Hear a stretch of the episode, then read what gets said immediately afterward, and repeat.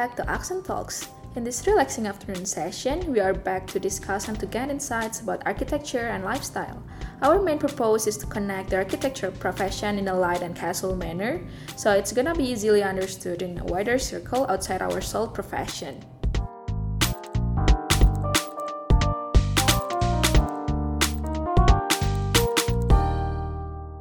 Perkenalkan, saya Yanuar dari Aksen Studio. Kali ini akan mengantarkan materi bareng sama Mbak Pils, pembicara kita sudah hadir di sini. Saya buka Bismillahirrahmanirrahim. Assalamualaikum warahmatullahi wabarakatuh. Di sini kita sudah hadir di acara Aksen Talks, teman-teman, tentang responsible lifestyle. Jadi Aksen Talks itu adalah podcast mingguan yang berperan sebagai ruang diskusi dalam memperluas pandangan mengenai dunia arsitektur, desain, dalam hal sehari-hari. Tujuan utamanya adalah menghubungkan keprofesian arsitektur dan desain dalam kehidupan sehari-hari dengan obrolan ringan dan kasual, mudah dimengerti oleh lingkungan luar yang lebih luas. Aksen Responsible Arsitektur lewat Responsible Lifestyle kali ini membuka ruang obrol secara privat dan intim bagi teman-teman yang tertarik mengetahui uh, lebih jauh mengenai soal tanaman, mengetahui value di baliknya, serta gaya hidup uh, yang beriringan. Terutama perihal bagaimana tanaman bisa membuat hidup kita jadi lebih baik uh, dan bersih. Durasinya mungkin maksimal satu jam teman-teman, uh, tergantung diskusinya aja. Jadi nyantai. Kebetulan teman-teman yang hadir di sini adalah teman-teman yang dipilih karena ternyata yang daftar luar biasa banyak. Ini juga gue bingung ternyata Mbak Upil followersnya segitu fanatik ya Mbak Upil ya. Uh, jadi uh, mungkin teman-teman di sini mungkin bisa memanfaatkan kesempatan ini untuk uh, nanya nanti di kolom chat teman-teman di bawah uh, mulai bisa nanya dari sekarang uh, kemarin juga teman-teman ada yang mulai bisa bertanya dari kolom yang kita berikan di Google Form. Uh, jadi apa namanya uh, kita mulai diskusinya dari sekarang. Udah. Saya mau coba jelaskan dulu topik yang uh, kita antarkan kali ini, yaitu becoming uh, becoming responsible lifestyle ketiga. Kali ini kita sharing beberapa value, ideas, serta tips-tips mengenai green living. Uh, responsible kali ini uh, merawat uh, fungsinya merawat tanaman yang banyak sekali manfaatnya secara tangible maupun intangible. Setelah sharing session akan ada sesi virtual consultation bagi teman-teman yang ingin diskusi lebih jauh terkait green living dan menanam merawat uh, tanaman uh, one on one. Nah tujuan dari diskusi kali ini adalah memperkenalkan tanam tanaman dan tanam tanaman project. Uh, terus yang kedua bercerita tentang green living journey mengetahui lebih jauh soal tanaman, mengetahui value di baliknya, implementasi praktiknya, serta gaya hidup yang beriringan. Sama yang terakhir adalah berdiskusi dengan partisipan perihal Mbak Upil. Di sini sudah banyak banget teman-teman. Jadi uh, saya mau ceritakan sedikit. Jadi si aksen ini ada responsible ideas, ada responsible lifestyle kalau responsible lifestyle ini memang sesinya lebih intim karena kalau misalnya responsible ideas ini kan sebenarnya lebih mengumpulkan teman-teman desainer, arsitek yang punya solusi untuk memerangi COVID atau membereskan pandemi. Kalau lifestyle ini lebih banyak virtual consultation seperti ini, makanya dari dari sini juga mungkin nanti di akhir sesi kita akan ada virtual tour ke kantornya Mbak Upil, ke kebunnya ya, aman, aman ya Mbak Upil ya. Mau ngintip sedikit dapurnya seperti apa. Kayaknya lagi berantakan banget. Terus ya. uh, di belakangnya itu monstera tipe apa misalnya kita juga akan jadi pengen lebih tahu gitu. Nah, Mbak Upil ketika biro arsitek kita kekurangan project, kering project, ini Mbak Upil malah kewalahan nih projectnya. Nggak gitu juga sih Pak. Nah, UKM. Usaha uh. kecil miliaran, nah, amin. Nggak amin, amin, amin. amin dong. Ini banyak doa. yang denger loh. ya semoga menjadi doa ya. Ya kan itu kan doa. Jadi harapannya dengan materi yang disampaikan ini Jumat teman-teman lebih berfaedah. Alhamdulillah. Karena Alhamdulillah. Jadi kebanyakan teman-teman saya lihat lagi pada di rumah ya, uh, mungkin belum pada ngantor. Kayaknya cuma kita doang nih yang ngantor nih. Iya, aksen soalnya jobnya banyak, ya. jadi ya di kantor deh. Doa kan, amin. Yo ada klien gue cuy, ada ada sih, ada Delia, ada klien gue Delia. Mbak Delia, Mbak Delia lagi di mana nih Mbak Delia? Lagi lagi di sudah join ya. Thank you udah join.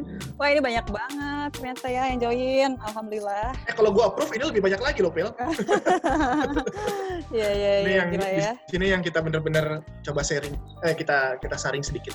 Iya sebelumnya terima kasih banget buat uh, Jo Jo Yanuar dari Aksen udah kasih kesempatan saya buat bergabung buat dikasih ruang buat diskusi uh, jujur sih pertama itu dikasih tahu pas di WA tuh wah happy banget karena siapa sih yang kenal sama Yanuar ya nggak sih arsitek terkenal se Bandung Raya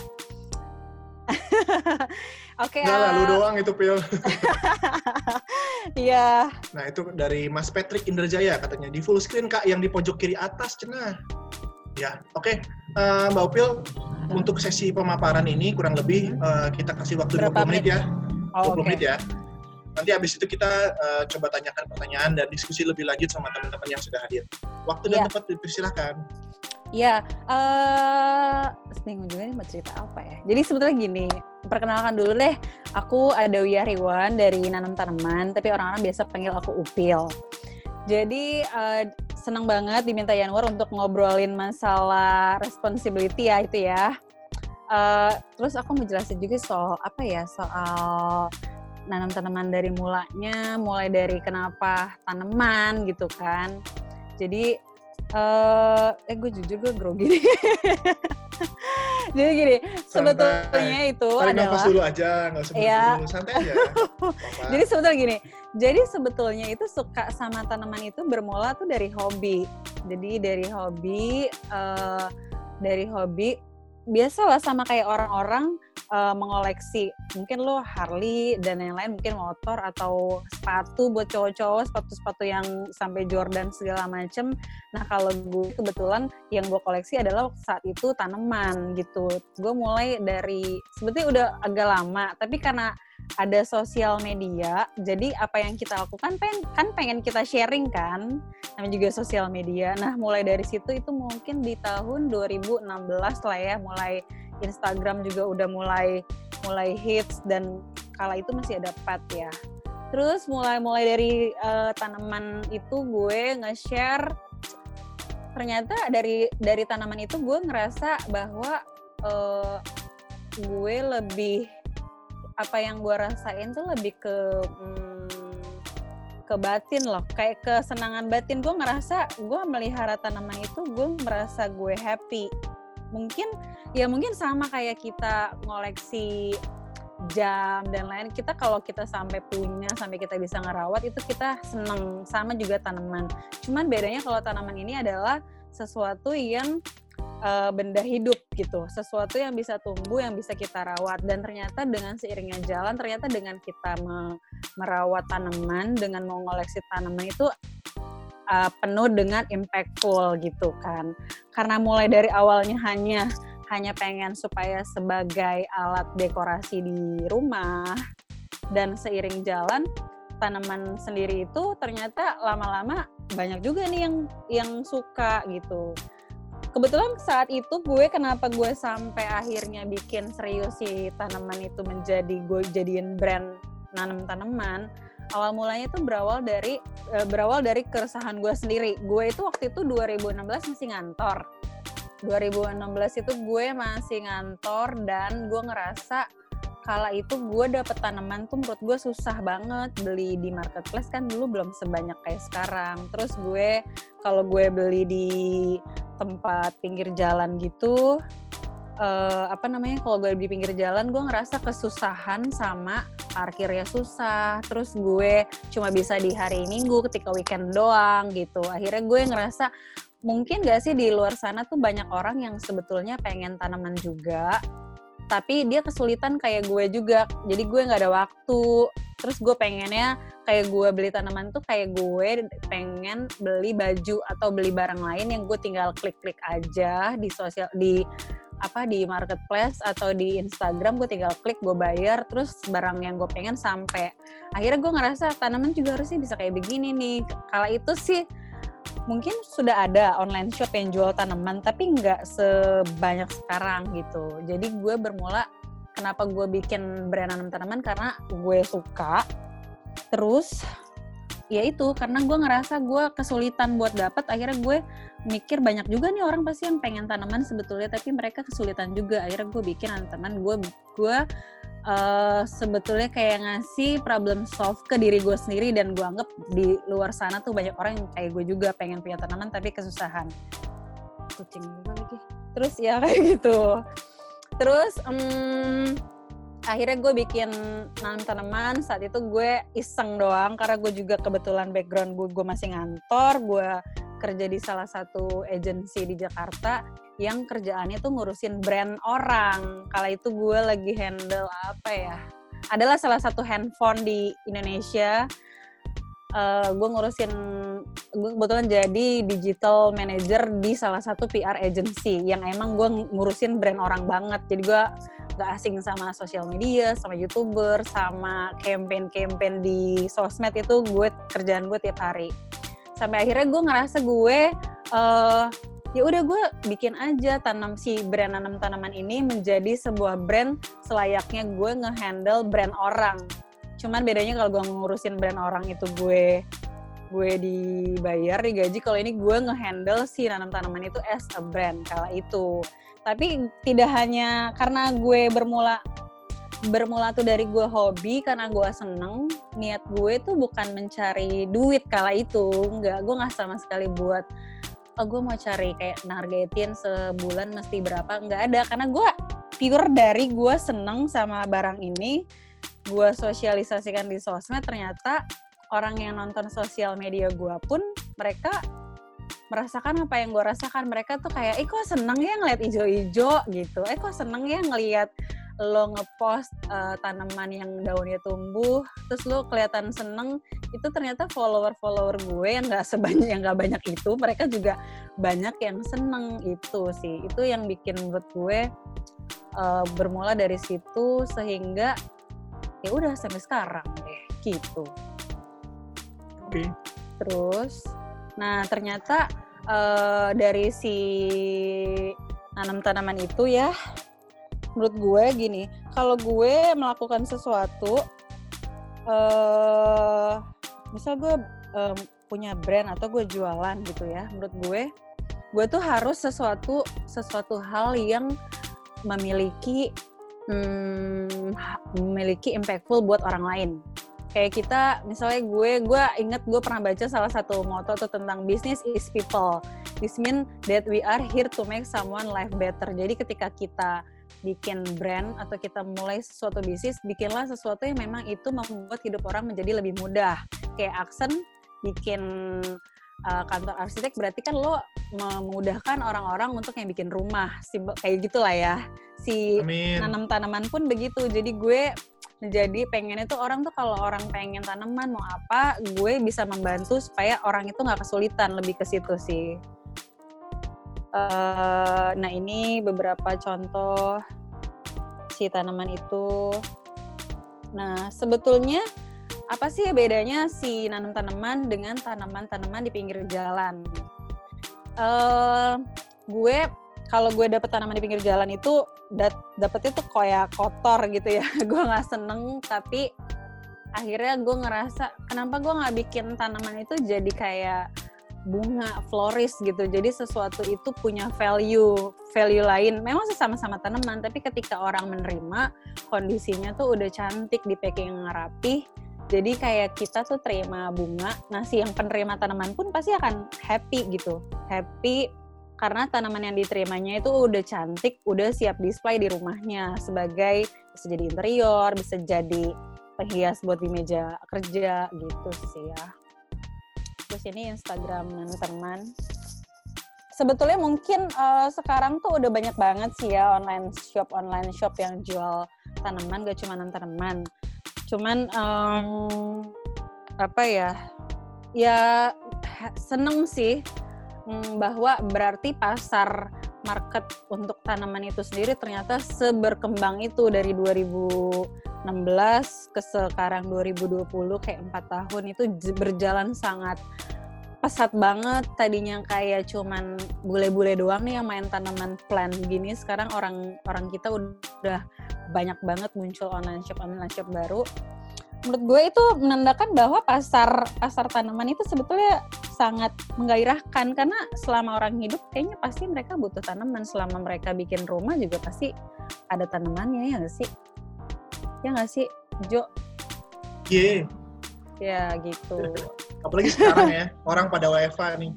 Iya gitu, WFH kita bahas miliuner miliuner baru yang jualan tanaman. Iya, gitu. Nah ternyata dari segi si tanaman itu sebagai hobi doang bikin kita seneng, bisa bikin sebagai penghias interior, sebagai penghias rumah, taman, landscape dan lain-lain. Ternyata kalau misalnya kita uh, setiap orang setiap orang tuh misalnya uh, mereka berinisiatif untuk tanam pohon sendiri atau tanam pohon tanaman sendiri. Bayangkan setiap rumah tuh hijau sekarang kan polusi juga udah parah banget ya nggak sih? Maksudnya kendaraan dari dari industri aneka industri rumah segala macam polusi itu udah tinggi banget. Jadi gimana caranya gue uh, melakukan hal yang menurut gue adalah hobi iseng-iseng ternyata dengan gue berhobi tanaman itu ya memang bisa bikin menciptakan oksigen gitu loh, oksigen sendiri. Jadi gue ngerasa dari tanaman itu secara kesenangan jiwa gue dapet, gue secara dekorasi rumah pun gue dapet dan ternyata ya emang se se sekeren itu maksudnya lo dengan lo bercocok tanam lo udah membantu menyelamatkan bumi dengan dengan menghijaukan bumi semampu lo gitu itu jadi emang kayaknya tuh semua segi menurut gue tanaman tuh kayak dapet gitu. Nggak cuma cantik doang tapi lo lo menyelamatkan bumi melalui hobi yang lo senengi dan nggak murah gitu. Eh nggak mahal murah meriah gitu. Nah ini contoh monstera yang selain itu juga monstera itu kan bisa jadi konten tuh ya kan? Anak sekarang semua udah konten nih. Selain tadi yang gue sebutin uh, kegunaan tanaman sekarang udah beralih fungsi menjadi uh, salah satu properti konten. Mungkin para fotografer, para konten creator ini udah butuh banget sih sama yang namanya tanaman, apalagi si monstera ini yang hits banget gitu. Nah, selain tadi gue sebutin, uh, gue juga bikin beberapa kali bikin namanya nanam tanaman workshop. Itu sebetulnya bikin workshop itu karena permintaan follower mereka yang kak, uh, kak ada dong bikin workshop saya mau tahu cara cara merawat tanaman yang bener tuh gimana, cara supaya nggak mati, cara memperbanyak, semua kayak gitulah akhirnya karena karena seiring permintaan yang lumayan banyak, akhirnya gue sempat bikin kayak rutin gitu, kayak tiga bulan sekali gue bikin workshop dan alhamdulillah juga setiap bikin workshop workshop tuh selalu full full seat dan itu gue benar-benar ngajarin para peserta bagaimana sih sebetulnya cara ngerawat tanaman supaya tanaman itu nggak mati, supaya tanaman itu bisa berkembang biak gitu. Ini beberapa kegiatan yang gue lakukan dan ini tuh ternyata emang sangat menyenangkan. Mereka mungkin uh, mereka itu sama kayak gue, jadi mereka sangat menyen, uh, senang sama tanaman sehingga mereka juga uh, ikut join ke workshop tuh ya happy banget gitu loh. Kayak lo ngurusin ngurusin pet. Mungkin kalau orang yang suka anjing suka kucing yang ngurusin tanaman sih happy itu gitu bahwa uh, apalagi kalau sampai si tanaman itu dari kecil terus lo urus bisa jadi gede tumbuh daun satu aja tuh udah udah bikin batin kita happy banget gitu ini beberapa contohnya pesertanya. Dan dari sini pun yang gue dapetin adalah selain gue seneng gue juga bisa dapet networking karena rata-rata dari mereka itu dari aneka macam profesi. Dari yang kerja di majalah kerja di radio kerja di jadi dokter jadi banyak lah kayak gitu. Jadi aneka profesi ikut jadi secara nggak langsung bikin networking juga makin banyak. Ini ada istrinya Bena Kribo segala macam gitu.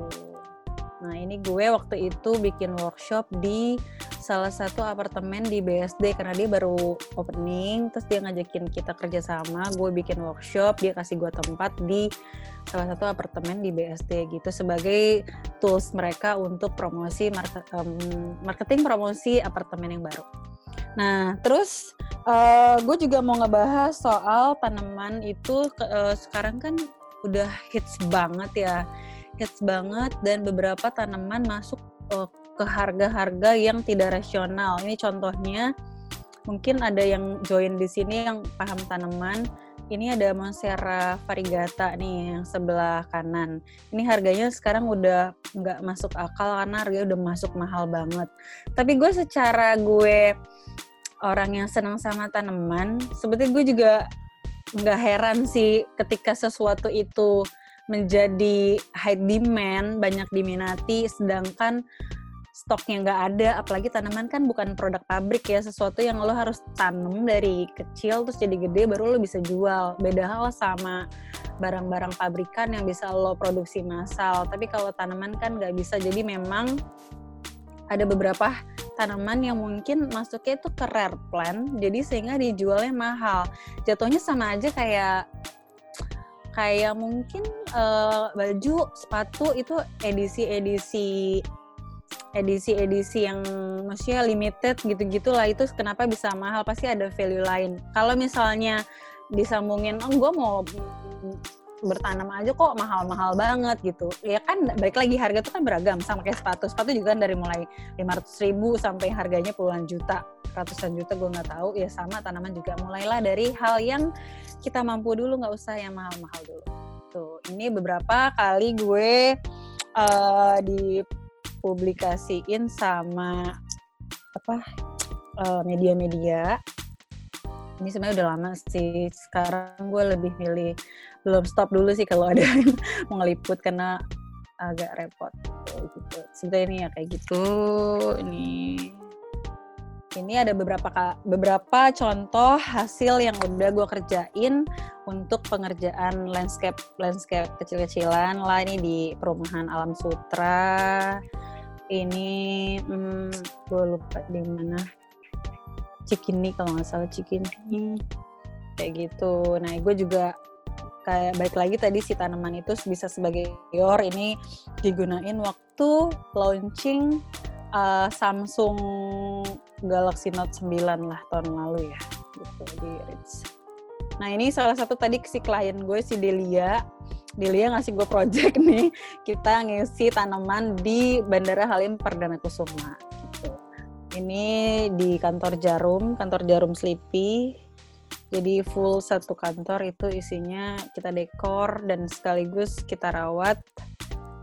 Karena gue baca juga nih dari uh, beberapa artikel luar negeri. Kalau gue nemu uh, artikel plan kebetulan kayaknya lebih asik tuh baca yang dari luar sih.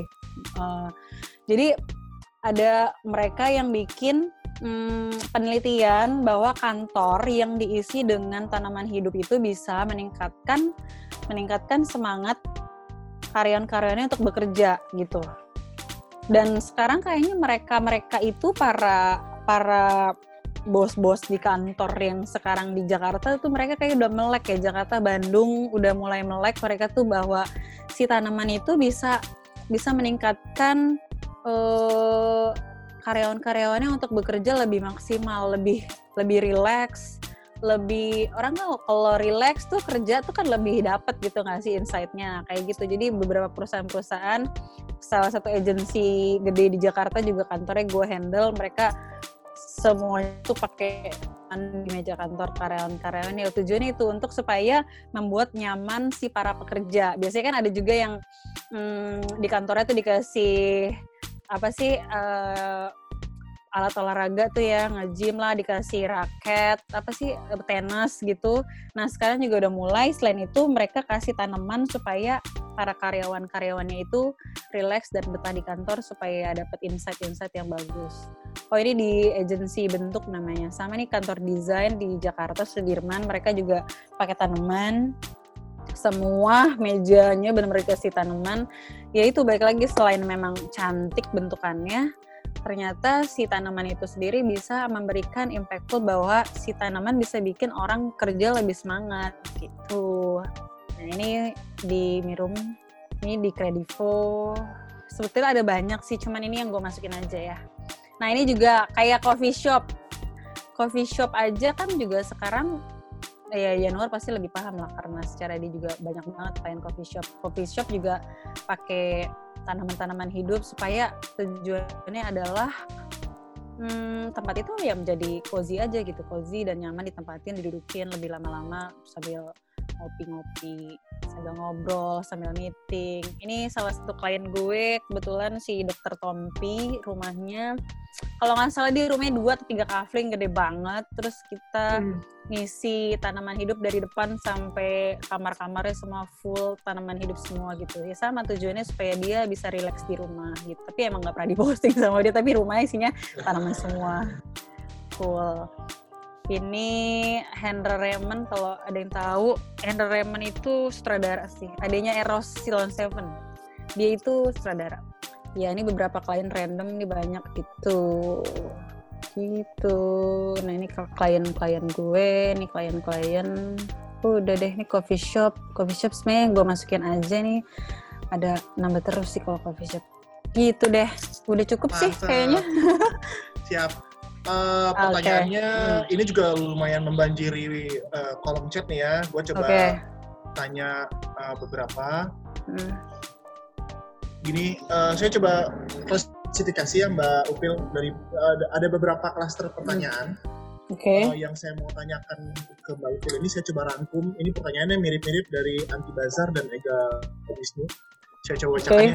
Uh, masalahnya kita kan bukan tinggal di kebun gitu ya kita hmm. tinggal mm. di office yang lantai 11 kita hmm. tinggal mm. di kamar atau katakanlah rumah yang sangat kecil sehingga si halamannya tidak luas mungkin mm. saya coba bacakan pertanyaannya ini dari Anti Bazar gimana sih sebenarnya kalau misalnya kondisi rumah kita itu nggak ideal misal tidak menghadap timur tidak punya akses matahari yang cukup terus mm. dilanjut ke uh, pertanyaan dari Ega Wisnu yaitu minta rekomendasi tanaman untuk perawat di indoor kantor karena kantorku lantai 11 dan AC-nya hmm. sentral tapi masih ada cahaya cahaya matahari sih gitu. nuhun hmm. pisan Oke, kalau untuk tanaman ini pertanyaan pasti seputar tanaman ya.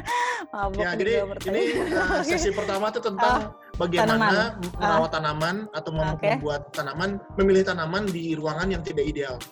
Oke okay, oke. Okay. Jadi gini, sebetulnya tanaman itu kan ada beberapa mod macam. Ada yang dia maunya full direct sun seperti kaktus. Ada yang maunya itu memang uh, low light kayak peace lily, kayak bisa sansevieria. Jadi kondisi nggak ada matahari pun mereka bisa hidup. Tapi ketika mereka dibawa ke tempat yang direct sun atau panas banget, mereka akan mati. Jadi pertama kamu harus pinter-pinter uh, mana sih tanaman yang bisa di matahari, mana sih tanaman yang nggak bisa di matahari, mana sih tanaman yang bisa di AC, mana sih tanaman yang harus rajin-rajin di rolling.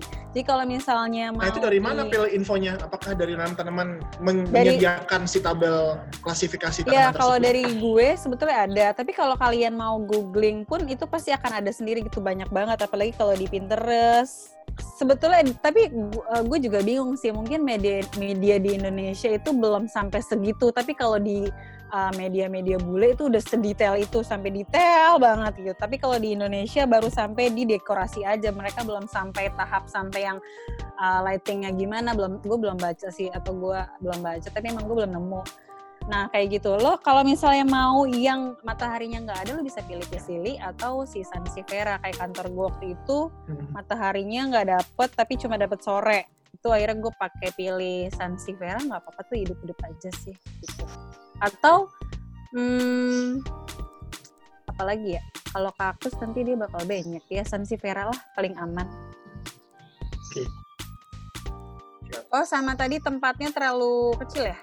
Ya kalau misalnya rumahnya nggak ideal nih nggak ada madep uh, tidak mungkin sedikit uh, sedikit matahari ya tidak hadap timur gitu. Misalnya hanya bagian jemuran doang tapi pengen sesuatu yang uh, hijau-hijau gitu. Karena seperti yang lo bilang ya yang hijau-hijau tuh sebenarnya menghilangkan stres lagi ya nggak sih? Dan konten iya, juga. benar benar benar. Iya bisa. Sebetulnya gini, yang rumahnya nggak kena matahari full, yang penting tuh ada matahari sedikit itu tanaman tuh masih bisa hidup kalau yang jenisnya indoor ya, kita kan ngomongin indoor nih, itu bisa hidup kayak jenis regading, jenis sansevieria, itu masih bisa hidup banget. Masih aman lah kalau selama kita jemur baju masih kering berarti tanaman masih bisa hidup gitu. Oke. Ya. Siap. Uh, pertanyaan selanjutnya ini mengenai isi bisnisnya. Bagaimana cara agar tetap konsisten semangat, tidak hanya sekedar hobi tren kekinian? Karena uh, saya memulai dari tren ini belum kekinian justru. saya mulai dari justru saya menjual ini karena dari keresahan saya tidak ada orang yang menjual secara online sehingga saya menjual tanaman secara online. Karena keresahan saya sendiri, saya gue susah banget nih dapet tanaman online. Gue mau, yaudah deh gue aja yang jual gitu. Akhirnya kayak gitu. Uh, supaya gimana caranya tetap konsisten adalah yaitu kita dituntut untuk kreatif. Uh, kayaknya kalau zaman sekarang siapa yang tidak ber, bisa beradaptasi dia yang akan kalah ya nggak sih? Jadi Iya, iya. mau bisnis apa pun tidak hanya di tanaman, kita dituntut untuk kreatif termasuk ya arsitek pun harus harus harus paham kebutuhan manusia saat ini tuh apa. Itu yang harus kita pikirkan. Jadi ya apa pun saya rasa kalau tidak hanya bisnis di tanah mau makanan mau baju apa pun ya kita dituntut untuk kreatif kita dituntut untuk up to date apa yang manusia saat ini butuhkan itu yang kita sajikan supaya ya jangan sampai orang butuhnya apa kita jualnya apa ya nggak ada yang nggak ada pasarnya gitu gitu Oke, sih oke. Siap. Eh, Mas Nurman mungkin pertanyaannya eh, sudah mewakili dan bisa terjawab ya Mas Nurman. Eh, saya coba tanya ke pertanyaan yang lain. Eh, ini banyaknya sebenarnya teknis ya, Mbak Upil. Mungkin Mbak Upil juga bisa pilihin. Ini ada beberapa pertanyaan yang mungkin Eh, teknis banget ya menurut gue. Gue susah yang banget ya. Jangan yang susah. Udah sore iya. nih. Oke. Tapi ini antusiasnya luar biasa sih. Ternyata memang di rumah pada ngurusin tanaman nih. Iya, jadi oh ditambah ada WFH ini nih. Eh, karena kebetulan yang gue pegang ada tanaman, gue ngerasa bahwa mungkin orang-orang juga ngapain lagi ya di rumah doang, nggak ke kantor, nggak ke mana-mana. Orang ya akhirnya nyari kesibukan, salah satunya ngurus tanaman. Mungkin gak hanya tanaman sih, orang mungkin masak, tahu. sepedahan sekarang ya kan. Siapa yang nggak punya sepeda sekarang ya? Semua orang punya beli sepeda ya kan. Iya, iya, iya. Eh, kayak gitu sih. Eh, nih, coba kita baca Ini dari Mbak Widiani ya, ini senior saya arsitek nih kemarin jadi moderator di diskusi arsitektur. Halo Mbak Widi, terima kasih sudah join, seneng banget. Halo, halo. Saya coba tanyakan ya. Uh, Mbak Widi nanya, fungsi sabut kelapa di pot itu apa? Itu yang kedua. pertama. Terus yang kedua, gimana cara supaya tanaman tidak ada serangganya, seperti semut kecil di bawah pot atau serangga-serangga putih? Boleh nggak sih disemprot baygon? Oke, oke. Si serabut kelapa itu sebetulnya adalah fungsinya sebagai cover supaya tidak kotor. Hmm. Ya, ada gue jadi kayak workshop lagi, kayak workshop tanaman jadi. Oh ternyata lu teknis, jago banget. Ini gue tuh melindungi lu supaya nggak teknis-teknis banget. Ternyata lu jago jawabnya.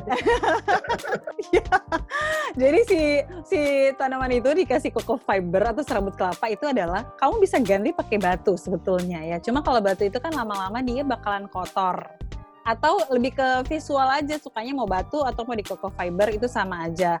Tapi si coco fiber itu karena dia adalah dari kelapa, banyak kandungan mineralnya, itu sangat bagus untuk si tanaman. Jadi sebagai pupuk alami sebetulnya. Dan kedua, supaya kalau kita nyiram, kalau untuk di indoor, gue ada contoh tanaman kebetulan. Tadi gue nggak pakai sabut kelapa nih. Oh, yang monstera pakai. Nih kalau kita nggak pakai sabut kelapa kan jadi bakal kotor. Gue langsung teknis tuh. Nah kalau pakai coco fiber itu nggak akan kotor. Jadi sebetulnya Oke. fungsinya itu. Jadi tidak kotor sama sama mengandung banyak mineral alami sehingga cocok bagus untuk tanaman. Terus tadi apa lagi selain itu? Eh, pertanyaan kedua adalah, maaf tadi dari Mbak Widi, binatang. Eh, oh ya itu semut. Gimana sih sebenarnya? eh, semut gini-gini. Sebetulnya kalau di mana kita pelihara tanaman, binatang tuh pasti akan ada. Karena kan uh, tanaman-tanaman itu kan ada membentuk ekosistem baru. Di mana kalau ada ekosistem baru itu pasti ada yang namanya hewan-hewan, entah itu cacing, entah itu kaki seribu, entah itu samut.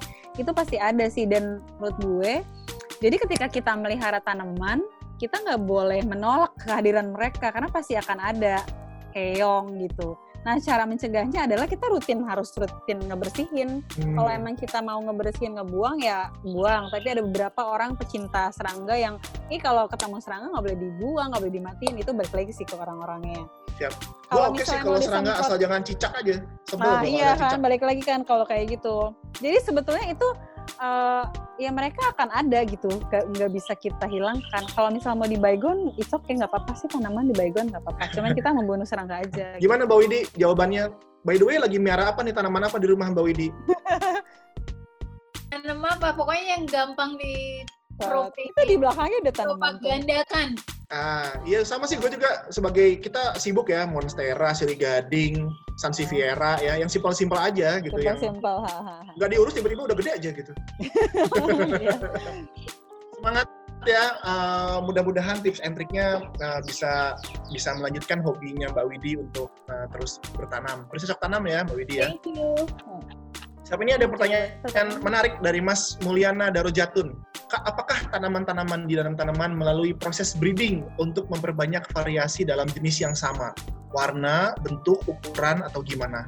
Nah, mungkin di sesi akhir bisa walk through, uh, diliatin ke Mas Mulyana bahwa serapih itu loh breedingnya si nanam tanaman ini. Jadi kalau di nanam tanaman itu dibagi dua. Satu memang kita yang perbanyak sendiri di kebun, ada kebun sendiri. Sama satu lagi kita bekerja sama sama beberapa petani karena uh, kebun kita sendiri nggak bisa nampung gitu. Jadi kita bekerja sama dengan petani dan hitungannya jadi kita memperdayakan petani-petani yang udah saya kenal. Jadi mereka hanya memproduksi memproduksi ya mereka menanam atau garis ya memproduksi tanaman yang memang mereka ju uh, apa distribusikan ke nanam tanaman gitu. Jadi memang dibagi dua, ada satu kita rawat sendiri, satu di handle oleh para petani rekanan-rekanan kita. Gitu. Oke, nah, Phil, ini pertanyaan dari gue personal ya.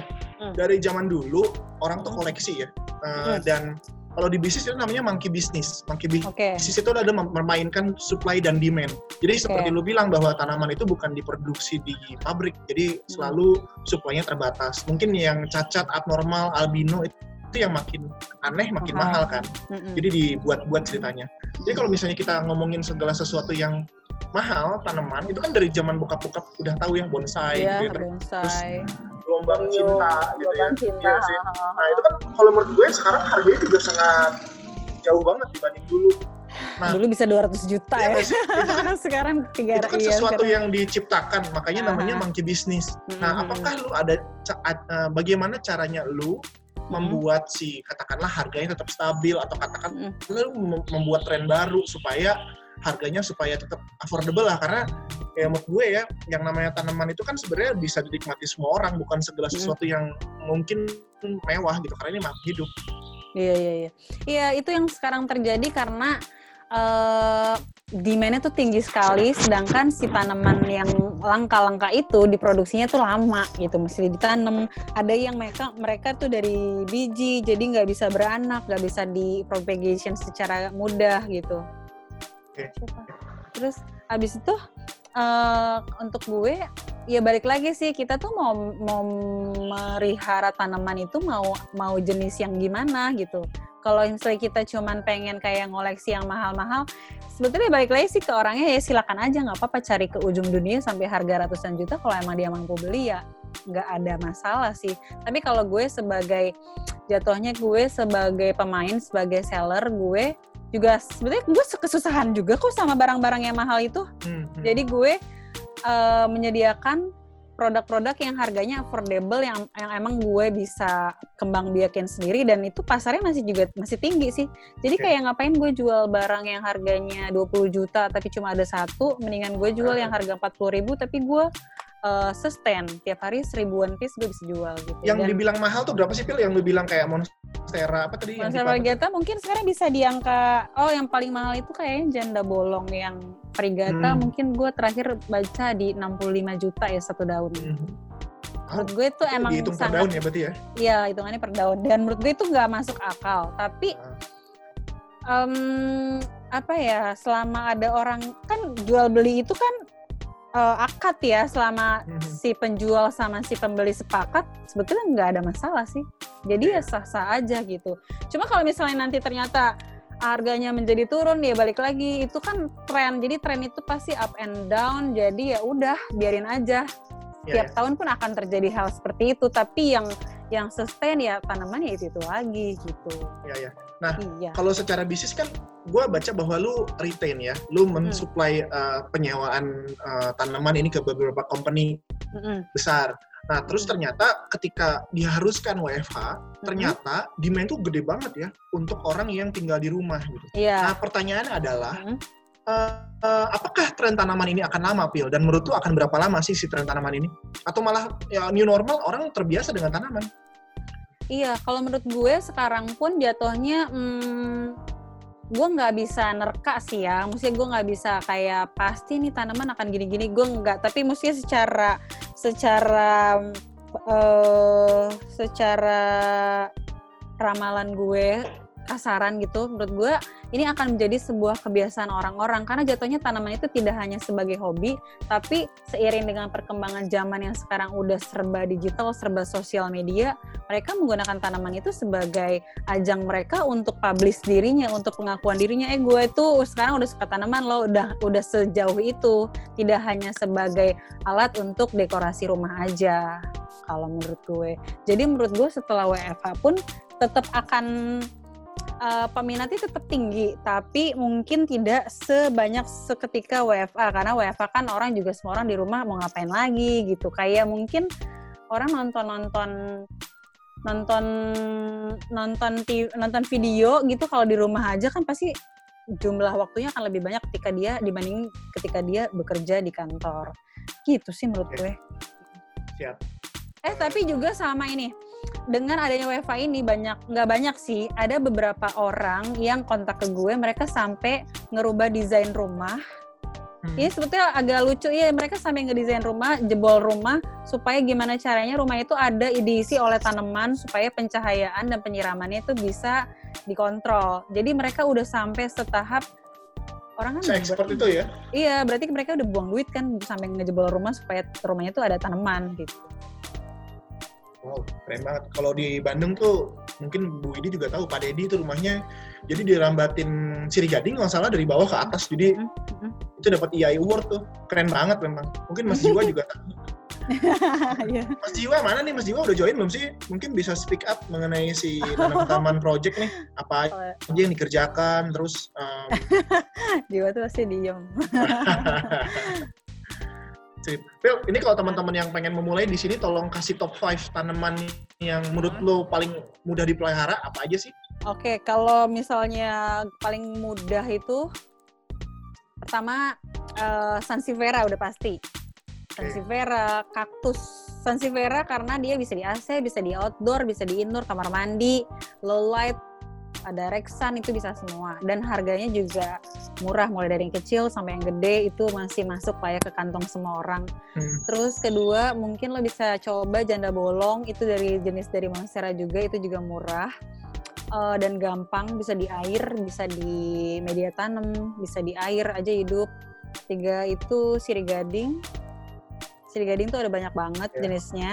Lo bisa mainin di macam-macam ketiga di kaktus karena kaktus itu cocok banget buat kita kita yang justru pengen tanaman tapi gue malas nyiram atau gue lupa itu bisa kaktus karena kaktus nggak boleh sering-sering disiram. Satu lagi apa ya? Satu lagi bolehlah uh, pakis oke okay nggak Pil? pakis. Kalau di Bandung mungkin pakis oke okay lah pakis oke okay lah uh, tapi dia masih di luar kan tapi ya, oke okay ya. lah. Ini soalnya Atau, pertanyaan dari Mbak Diana Monce nih punya Airbnb paling bagus Bandung. Halo Mbak Monce. Oh, iya. Beliau soalnya nanya nih pakis pakis Brazil oke okay nggak nih kayaknya buat di BNB ya Mbak Monce ya? boleh lah boleh. Kalau okay, kayaknya kalau di Bandung itu justru lebih enak deh ketimbang Jakarta. Oh, ya? Jakarta itu kan panas banget. Kalau panas, hmm. panas banget. Kalau hujan, gede banget. Itu justru banyak banget tanaman yang di Bandung itu sehat luar biasa. Ketika dibawa ke Jakarta nggak bisa. Kayak sukulen-sukulen aja di Jakarta susah oh. banget. Di Bandung kan oh, gitu. gila bisa beranak pinak gitu. Jadi kayaknya Kalau di ASEIN udah... gimana, Phil? Apa? Nah, iya. Kalau di ASEIN tumbuh nggak? Tapi kan nggak kita kayaknya nggak full 24 jam AC dong. Oh gitu. Kalau once ketika AC kita matiin kan ngap tuh pengap yeah, kasihan yeah. mereka pada pingsan kayaknya menurut gue Bandung itu salah satu kota yang buat tanaman itu udah paling cocok sih. Pasti sehat lu nanam apa aja lu pasti hidup. Jadi lu nggak kalau si Januar nanam monstera saya mati sih selain Januarnya tuh orang ya, cuacanya udah mendukung. udah ideal ya. Iya. Oke, okay. gimana Mbak Monca? Cukup menjawab nggak? Mungkin minta rekomendasi lagi supaya Airbnb-nya makin ini nih makin hits nih. Iya nih, jadi makasih banyak ya Mbak. Aku senang banget loh share-nya. Ya. Nah, kalau menurut aku emang tanaman itu salah satu yang bikin interior jadi lebih seger ya. Jadi ya, betul. kayak semacam experience juga ya nggak sih? Tamu-tamu foto belakangnya tuh ya. merah apa kayak gitu seru. Makasih seru ya. Seru banget ya ya. Jadi punya jadi ketika punya hotel, punya penginapan itu jadi value lebih Benar. Dan, ya jadi kita menawarkan kenyamanan, menawarkan interior yang bagus. Jadi kita nggak usah ya semua orang sekarang butuh konten gitu. Mereka hmm. tidak hanya ngerasa nyaman, tapi mereka juga butuh tempat spot-spot yang bagus. Jadi salah satu tanaman itu fungsinya sudah sejauh itu gitu. Ya kan Mbak, betul nggak? Bener banget. Iya, jangan-jangan nanti monstera jadi status sosial gitu. Gue orang kaya nih daunnya ada tiga misalnya. Gitu. oh bisa jadi begitu. Karena ada beberapa ya, orang yang hanya Ay, bisa jadi Ih, janda bolong gue nih. Awas hati-hati gue punya lima. iya, karena beberapa orang memang yang mau hanya melihara tanaman-tanaman mahal doang. Karena memang mereka mau menunjukkan strata sosial mereka udah sejauh itu. Itu wajar sih. Yeah, yeah. Sama aja kayak kita mau pakai jam cuma maunya jam mahal. Atau yeah, ya yeah. mobil maunya mobil mahal aja gitu itu Kalo balik lagi sih ke... gimana sih Pil? Kayak anggrek gue waktu kecil inget, inget banget. Gue main bola, ketendang nih anggrek punya nyokap gue, weh gue disentil sama nyokap gue. Iya, udah kayak ngilangin tupperware ya. Iyalah, mesti sesuatu. Karena kan kalau tupperware hilang lo mesti bisa beli. Kalau tanaman hilang lo lo rawatnya susah setengah mampus gitu ya. Wajar sih kalau mama luar. Siap-siap. Ini ada pertanyaan dari Mbak Leika juga menarik nih. Yeah. Iya. Uh, kita kan selalu ngomongin uh, tanaman yang dipot-potin ya. Um, pertanyaannya adalah, uh, aku mau tanya dong, tanaman itu kan akan tumbuh, punya cabang lagi dan harus dipisahkan potnya. Aku mau tanya, kalau potnya udah mulai berlebih dan tempatnya udah bingung mau ditaruh di mana lagi, itu gimana mensiasatinya? Terlebih kalau tanaman di pot, dia akan beranak terus dan terus. Itu berarti ada proses yang namanya repotting atau propagation. Hmm kamu bisa cek YouTube nanam tanaman atau beberapa IGTV bagaimana cara ah, okay. uh, mengembangbiakan si tanaman ketika potnya itu udah, udah kekecilan. Ibaratnya kayak kita nih badan kita udah 60 kilo tapi kita udah nggak muat baju es. Hmm. Itu sesimpel itu contohnya. Jadi emang susah itu reporting tuh apa ya? Jadi sama aja kayak kita udah kegemukan tapi dikasih baju kekecilan. Jadi kan kita sesak sama juga tanaman kayak gitu. Artinya kita harus mindahin si tanaman ke pot yang lebih gede atau tanaman itu dipecah-pecah menjadi beberapa pot itu namanya propagation itu nanti lebih teknis sih kamu bisa cek di YouTube atau di IGTV tuh ada Oke, siap. Ini pertanyaan terakhir mungkin uh, dari Mbak Putri Ivi. Jadi pertanyaannya ini adalah yang terkait dengan corona banget dan masa sekarang. Halo Mbak Putri Ivi, terima kasih pertanyaannya. Okay. Saya menanam tanaman pangan seperti sayur sudah dua minggu terakhir sejak masa uh, masa lockdown tanaman yeah. pangan kan kebanyakan butuh uh, matahari penuh sekitar 6 sampai 8 jam 8 jam sehari. Okay. Tapi problem saya dan mungkin kebanyakan orang yang mulai bercocok tanam seperti saya adalah lahan yang kecil dan uh, yang terbatas. Saya pribadi harus memindahkan tiap pagi, siang, sore mengikuti arah matahari. Saat lockdown sih oke-oke saja karena banyak waktu di rumah. Tapi ketika masuk waktu kerja seperti sekarang, waktu berkurang untuk tanaman. Adakah tipsnya untuk merombak rumah uh, yang mengikuti dengan tanaman maksudnya. Dan juga tips untuk uh, merawat tanaman ketika waktunya sudah berkurang karena sudah mulai banyak bekerja di kantor.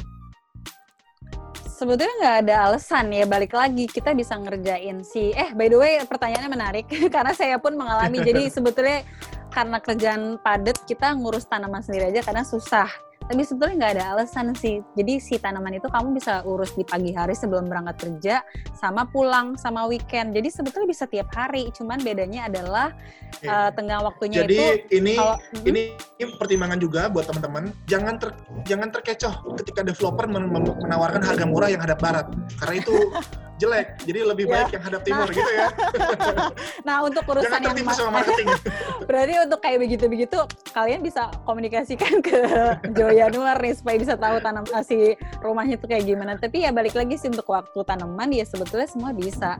Bisa pagi sama bisa sore dan bisa weekend. Jadi bisa tiap hari nggak ada alasan buat yang udah sibuk banget nih nggak bisa nggak bisa semua tuh masalah prioritas aja.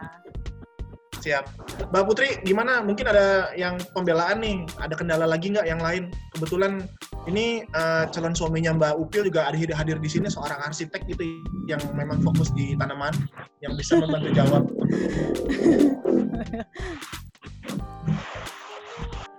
Cukup saya mungkin Mbak, Mbak Putri ya. Halo Mbak Mas Jiwa nih, Mas Jiwa mau menambahkan. Halo Mas Jiwa, silakan. Saya nyimak aja Mas. Kok kau nggak ada fotonya sih? Ini dia senyum tuh. itu video iya bukan video. Gimana Mas Jiwa? Ini kan uh, nanam tanaman project sudah mulai banyak uh, merombak demi tanaman. Jadi hmm. sekarang rumah sekarang orientasinya bukan hanya manusia lagi, mungkin ada kepeliharaan, ketanaman gitu. Yang dihadapi selama beberapa waktu terakhir ketika masa lockdown dan WFH ini apa ya? Ketika orang mau benar-benar bikin rumah yang proper secara ya mungkin pencahayaan buat tanaman, penghawaan gitu ya, atau misalnya yang percaya feng shui gitu yang sangat fisika bangunan gitu. Pertimbangannya apa aja mas Mas Jiwa ya? Sebenarnya kan kalau rumah kan balik lagi ke ini ya individu masing-masing. Okay. Uh, pasti kan eh, nggak uh, bisa dong kalau dipaksain eh, nggak uh, suka tanaman tapi tiba-tiba ngikutin tren. Itu kan uh, kayak uh, tren mainstream yang uh, banyak dilakukan orang lain padahal kita tidak suka tapi ngikutin kan jadi percuma. Jadi lebih baik sih uh, kalau memang uh, uh, mau merawat tanaman ya memang benar-benar serius karena kan tanaman itu juga makhluk hidup. Ya kita untuk merawat makhluk hidup ya harus punya rasa tanggung jawab lah paling enggak. Jadi sih kalau bagi saya sih kalau ingin e, merawat tanaman ya jangan tren. Jadi memang benar-benar serius, ingin membuat e, suasana rumahnya menjadi lebih nyaman, lebih sejuk dan e, mungkin membuat fresh untuk setiap harinya karena kan e, tanaman juga salah satunya ketika kita mungkin uh, pulang dari kerja melihat yang hijau-hijau kan jadi iya, jadi uh, stress healing. Uh, stress healing kan itu salah satunya. Jadi uh, kalau bagi saya sih ketika mungkin uh, ada klien mungkin uh, renov rumah atau memaksakan ini ya kalau memang tidak cocok ya mending uh, mending dialihkan ke yang lain karena kan tidak semua orang untuk passionnya itu di merawat tanaman gitu. Iya, iya, iya ya jangan sampai uh, istilahnya tanaman ini dijadikan tren sementara ya kayak sepedaan iya, iya. gitu. Ya, kalau bisa rutin nih ya sepedaan ya tanam tanaman gitu ya berjemur iya, gitu. jadi ya efek positifnya uh, eh, PSBB ini membuat harusnya membuat kita jadi pribadi yang lebih baik gitu ya betul ya. betul karena aku terlalu banyak waktu luang ya harusnya dimanfaatkan semaksimal mungkin ada sesuatu ya. yang bisa kita kita bisa setelah masa tiga bulan terakhir nggak ngapa-ngapain masa tiduran doang gitu. Harusnya kan ada sesuatu yang kita kerjakan. Entah jadi lebih bisa masak lah atau ada film banyak yang kita tonton atau buku kah atau ya tanaman lagi sendiri. Siap. Kita sampai di akhir acara uh, Mbak Upil. Uh, saya coba bacakan kesimpulan berdasarkan diskusi kita tadi. Saya coba bacakan mohon izin. Tanam tanaman berawal dari hobi dan masalah sulit. Uh, sulitnya mencari tanaman indoor yang bisa dibeli online dari beberapa hmm. tahun lalu. Ternyata inisiatif ini memberikan banyak nilai positif, dari menyehatkan mental, meningkatkan semangat lebih produktif, hingga memperluas networking lewat komunitas. Tanaman selain hobi dan elemen dekor, sekarang sudah men sejauh menjadi bagian dari identitas diri dan strata sosial seseorang. Yang penting dipahami adalah untuk memperlakukan tanaman sebagai makhluk hidup, sehingga istilah plant parent seharusnya tidak berlebihan, sama seperti memperlakukan binatang peliharaan dan makhluk hidup lainnya gitu kira-kira um, kesimpulan dari saya mungkin teman-teman jangan uh, cabut dulu kita foto bareng dulu. Mungkin sudah bisa dinyalakan semua videonya okay. supaya kita bisa foto bareng ya teman-teman. Kapan lagi nih foto sama Mbak Upil halo nanti fotonya di share di WhatsApp grup Ah, Mbak Upil, statement terakhir. Uh, mungkin uh, katakan beberapa kalimat, mungkin nextnya nanam tanaman pengen seperti apa, atau kesan pesan supaya uh, apa ya uh, merawat tanaman atau um, merawat tanamannya supaya lebih maksimal gitu. Silakan. Uh, apa ya? Aku pesannya kayaknya lebih ke kalau misalnya kalian mau coba tanaman terus ngerasa eh tanaman yang gue punya murah nggak kayak yang lain mahal atau aku ah, cuma coba-coba doang nih gitu udah coba dulu mulailah dari tanaman yang kalian mampu kalian punya kalian bisa. Jadi jangan memaksakan gue harus punya yang mahal gue harus punya kolektor punya nggak? Punyalah dari rawatlah tanaman dari yang kalian mampu dulu dari yang semurah mungkin ya pokoknya yang dari kalian mampu. Jadi jangan memaksakan. Dan yang penting adalah tanaman itu adalah sesuatu sesuatu makhluk hidup yang perlu kamu rawat. Jadi jangan membeli atau uh, ambil dari teman karena cuma ngikutin tren habis itu nggak dirawat. Jadi di tanaman yang mati. Karena tanaman itu harus dilakukan secara konsisten dan kita harus komit. Kita harus ngerawat si tanaman itu supaya bisa survive hidup. Sama aja kayak kita ketika kita mau adopsi kucing ya udah kita harus komit. Jangan beli atau membawa pulang kucing cuma karena lucu. Tapi kita memang betul-betul mau ngerawat mau nyiram dan lain-lain gitu. Oke. Terima kasih uh, kata-kata penutupnya. Teman-teman boleh dinyalakan videonya supaya ke depannya kan si Aksen Talks ini masih jalan rutin per minggu teman-teman uh, supaya bisa makin menginspirasi mengisi waktu teman-teman gitu ya supaya bisa lebih produktif. Phil, uh, thanks banget ya uh, waktu okay. dan kesempatannya. Wah, gue jadi belajar banyak nih. Iya, gue yang thank you lagi dikasih ruang diskusi keren kayak gini. Kapan-kapan kita ngobrol lagi ya. Iya, coba dari dulu gue invest ke nanam tanaman. Ya, gue ya sekarang. Canda aja lo ah. eh kita nanti ketemu offline dong, kapan-kapan. Ayo, ayo, ayo, boleh, boleh, yeah. boleh. Kapan? Eh, itu kan ada WhatsApp grup tuh uh, dibuatin sama kita ke teman-teman yang ikutan di sini. Mungkin uh, bisa di-share juga. Uh, teman-teman juga follow ya, jangan lupa nanam tanaman sama nanam tanaman project ada juga ada ada Wiyah Riwan uh, untuk info yang lebih lanjut. Uh, eh, gue sukanya nanam tanaman itu bukan hanya sekedar jualan tapi juga ada apa ya ada materi edukasi yang di share hmm. luar biasa gue jadi belajar banyak thank you thank you thank you siap uh, nuhun pisan ya teman-teman sekali lagi uh, dengan kalimat penutup ini dan kesimpulan dari Mbak Upil berakhir juga acara Aksen Talks kali ini. Terima kasih waktu dan kesempatannya. Assalamualaikum warahmatullahi wabarakatuh. Waalaikumsalam warahmatullahi wabarakatuh. Thank you. Bye. Thank you for listening. Please stay tuned for more exciting content about architecture and lifestyle. See ya.